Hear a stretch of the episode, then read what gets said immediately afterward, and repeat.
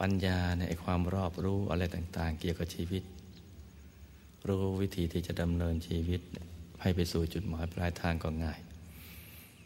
จะสร้างปัญญาบารมีเนี่ยเข้าใจชีวิตทุกด้าน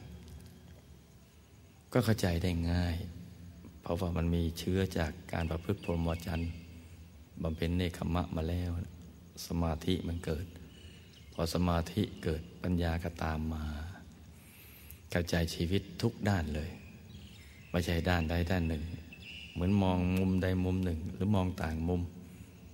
ถ้ามัวจะมองมุมมันก็ไม่เห็นทุกด้าน มันเห็นแค่มุม แต่ถ้ามองตรงกลางมันเห็นรอบด้าน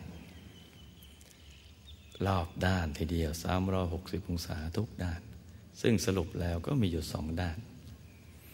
คือด้านดี ด้านชั่ว ด้านถูก ด้านผิด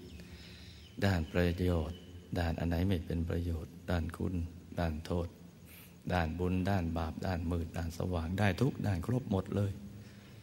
คนเราลองรู้แค่สองด้านนี้ก็ครบทุกด้านนั่นแหละ พอรู้แล้วก็เลือกที่จะปฏิบัติ